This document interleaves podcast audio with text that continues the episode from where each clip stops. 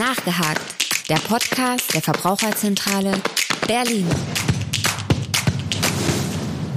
Hallo und herzlich willkommen zu einem kleinen Nachtrag von Nachgehakt. Wir hatten es ja in der letzten Folge schon angekündigt. Ähm, es gab da ein Thema, bei dem wir uns nicht ganz einig geworden sind oder vielmehr, bei dem wir am Ende nicht ganz sicher waren und gesagt haben, wir schauen lieber nochmal nach, bevor wir jetzt irgendwas Falsches erzählen. Und urlaubsbedingt hat sich das Ganze ein kleines bisschen verzögert, aber jetzt ist die Urlaubszeit so langsam am Ende. Wir haben es geschafft, uns nochmal zusammenzusetzen und wir haben das Ganze auch nochmal nachgelesen und können diese Zahlen jetzt auch ein Stück weit in ein Verhältnis setzen. Deswegen begrüße ich jetzt auch nochmal Britta Schautz hier. Hallo Britta. Hallo Henning. Ja, wir beide werden uns jetzt äh, nochmal kurz dem Thema ähm, vegane, vegetarische Ernährung widmen und insbesondere der Frage nach dem Wasserverbrauch derselbigen. Da sind wir in der letzten Folge an einen Punkt gekommen, dass ich meinte, ich hätte eine Studie gefunden, die aussagt, dass Veganer pro Person und Jahr 45 Kubikmeter Wasser verbrauchen würden, Vegetarier 39 Kubikmeter pro Person und Jahr und Fleischesser lediglich 29 Kubikmeter pro Person und Jahr. Das kam mir etwas spanisch vor. Du kanntest diese konkrete Studie jetzt nicht und konntest auch nichts dazu sagen, aber du hast dich informiert du hast eine Position dazu entwickelt und ich bin sehr gespannt darauf, weil ich habe mich jetzt auch in Vorbereitung auf diesen Nachtrag nochmal so ein bisschen damit befasst und dachte mir so, okay, ich bin neugierig, ich will es wissen. Bitte, Britta. Sehr gut. Also ich muss ja auch nochmal dazu sagen, es ist nicht so, dass wir uns nicht einig waren, sondern ich ja. wusste das einfach nicht. Ja, ja absolut. Das muss man auch mal zugeben, wenn man was nicht weiß, finde ich. Ähm, wir müssen ja nicht so tun. Ja, wir müssen ja nicht so tun, als würden wir alles wissen. Das ist ja noch lange nicht so. Ähm, und äh, ich habe die Studie nochmal nachgelesen und ich finde sie in der Tat sehr spannend, weil es gibt ja anscheinend verschiedene Arten, dieses Wasser zu berechnen. Mhm. Also erstmal nochmal vorab, es geht ja oft um die Klimawirksamkeit von Lebensmitteln.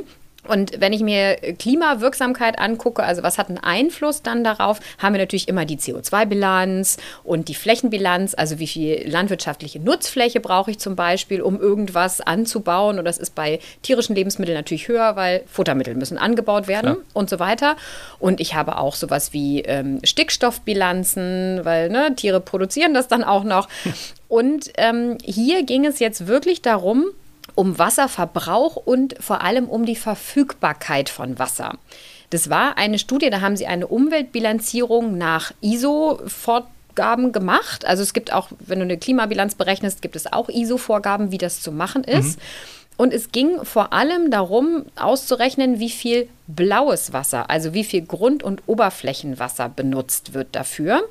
Ich muss jetzt ganz kurz nachfragen, was ist das Gegenstück zu blauem Wasser? Also es gibt auch noch, das habe ich auch nachgelesen, grünes und graues Wasser.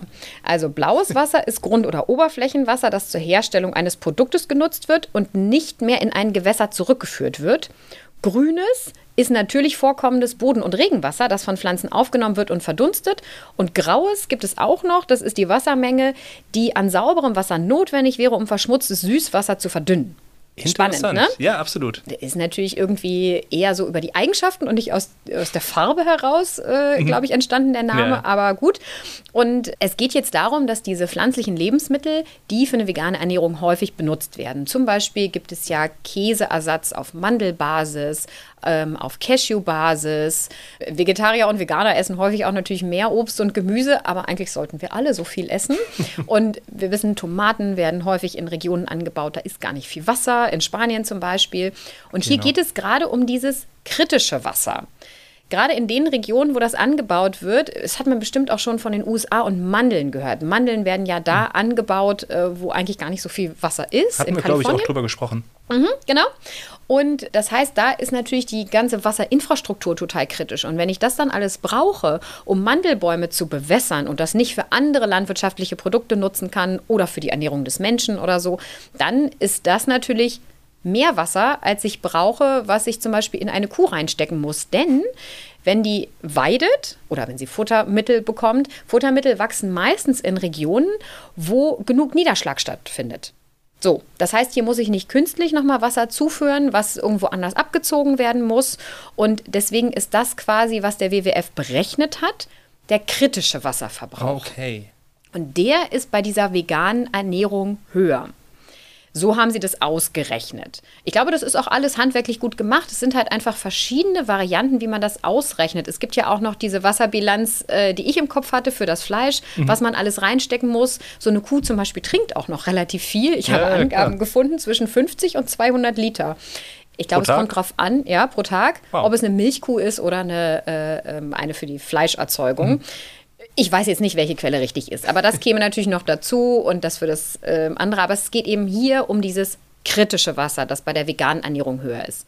Es gibt aber auch ein bisschen Kritik an den Studien, also an so einer Berechnung, generell einfach, weil ja auch Menschen, die Fleisch essen, vielleicht total gerne Mandeln essen und so weiter ja, und so klar. fort. Also ich glaube, man kann jetzt nicht pauschal sagen, dass die Ernährung so ist, aber es kann so sein, dass die vegane Ernährung in solchen Fällen wirklich mehr Wasser, kritisches Wasser verbraucht. Okay, aber das ist ja durchaus auch eine spannende Berechnungsmethode, muss man jetzt erstmal sagen. Also das mhm. hat ja schon eine gewisse Berechtigung, das, das auch so zu berechnen und zu sagen, okay, ja. da, wo Wasser zugeführt werden muss, da wird es dann tatsächlich irgendwie kritisch, da wird es dann irgendwie relevant für, für unsere Berechnung. Ja, und auch relevant für den Planeten. Ne? Also mhm. Also ich meine, wir ziehen das Wasser dann ja woanders ja, ab. Das fehlt dann an anderer Stelle. Richtig. Und ja. wir wissen zum Beispiel auch, die Avocado ist so eine total durstige Frucht und wächst leider in Gegenden, wo es jetzt auch nicht so viel regnet. Mhm. Also muss man sich natürlich auch Gedanken machen, wie kriege ich Bewässerungssysteme so hin, dass ich vom natürlichen Niederschlag besser profitieren kann, mhm. dass ich das besser vorhalten kann.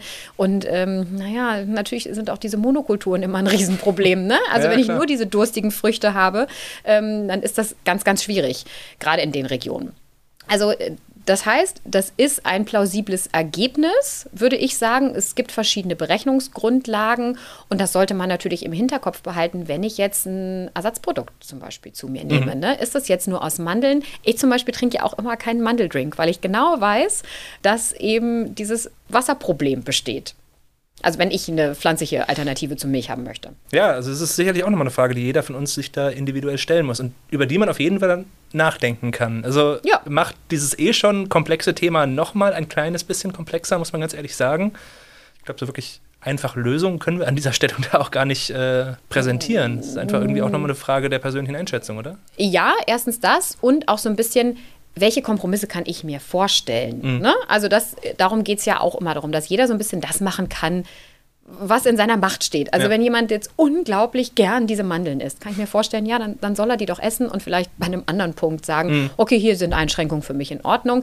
Ich würde ja immer sagen, okay, es gibt dieses Konzept der Planetary Health Diet und da kann man gucken, welche Ressourcen haben wir auf unserem Planeten und wie kann ich mich ernähren. Also ich denke, das ist schon ein Hinweis, wie könnte man seine Ernährung umstellen. Und wie gesagt, vielleicht sind es auch mal nicht die tollen Mandeln, die ich essen möchte, sondern vielleicht kann man auch mal die Walnüsse probieren, die vielleicht weniger Wasser brauchen. Ne? Also und wenn ich eine Fettquelle brauche als Veganer, ist es vielleicht auch mal, weiß ich nicht, ein Rapsöl oder ähnliches. Das mhm. könnte weniger kritisch sein. Ich glaube, es geht jetzt ja nicht darum, um die allgemeine Superlösung, die für jeden passt, sondern um, was kann jeder Einzelne tun und was muss auch vielleicht die Politik tun, damit eine klimafreundliche Ernährung, eine planetenschonende Ernährung überhaupt passieren kann. Ja, absolut. Da kann ich jetzt auch gar nicht mehr so viel hinzufügen. Das war wirklich ein sehr schönes Schlusswort äh, zu dieser Frage. Vielen Dank dafür, Britta. Ich glaube, das war jetzt wirklich nochmal ein schöner Abschluss, ein schöner Nachklapperer. Ich finde es auch schön, dass wir das hier nochmal so ein bisschen transparent gehalten haben. Ich hoffe, der eine oder andere hat sich das jetzt auch noch angehört, der die ursprüngliche Folge gehört hat und da so ein bisschen drauf gewartet hat. Sollte dem so sein. Vielen Dank dafür. Vielen Dank für diese Treue. Wir freuen uns auf die nächste Folge und ja, bis dahin. Bis dahin. Nachgehakt der Podcast der Verbraucherzentrale Berlin.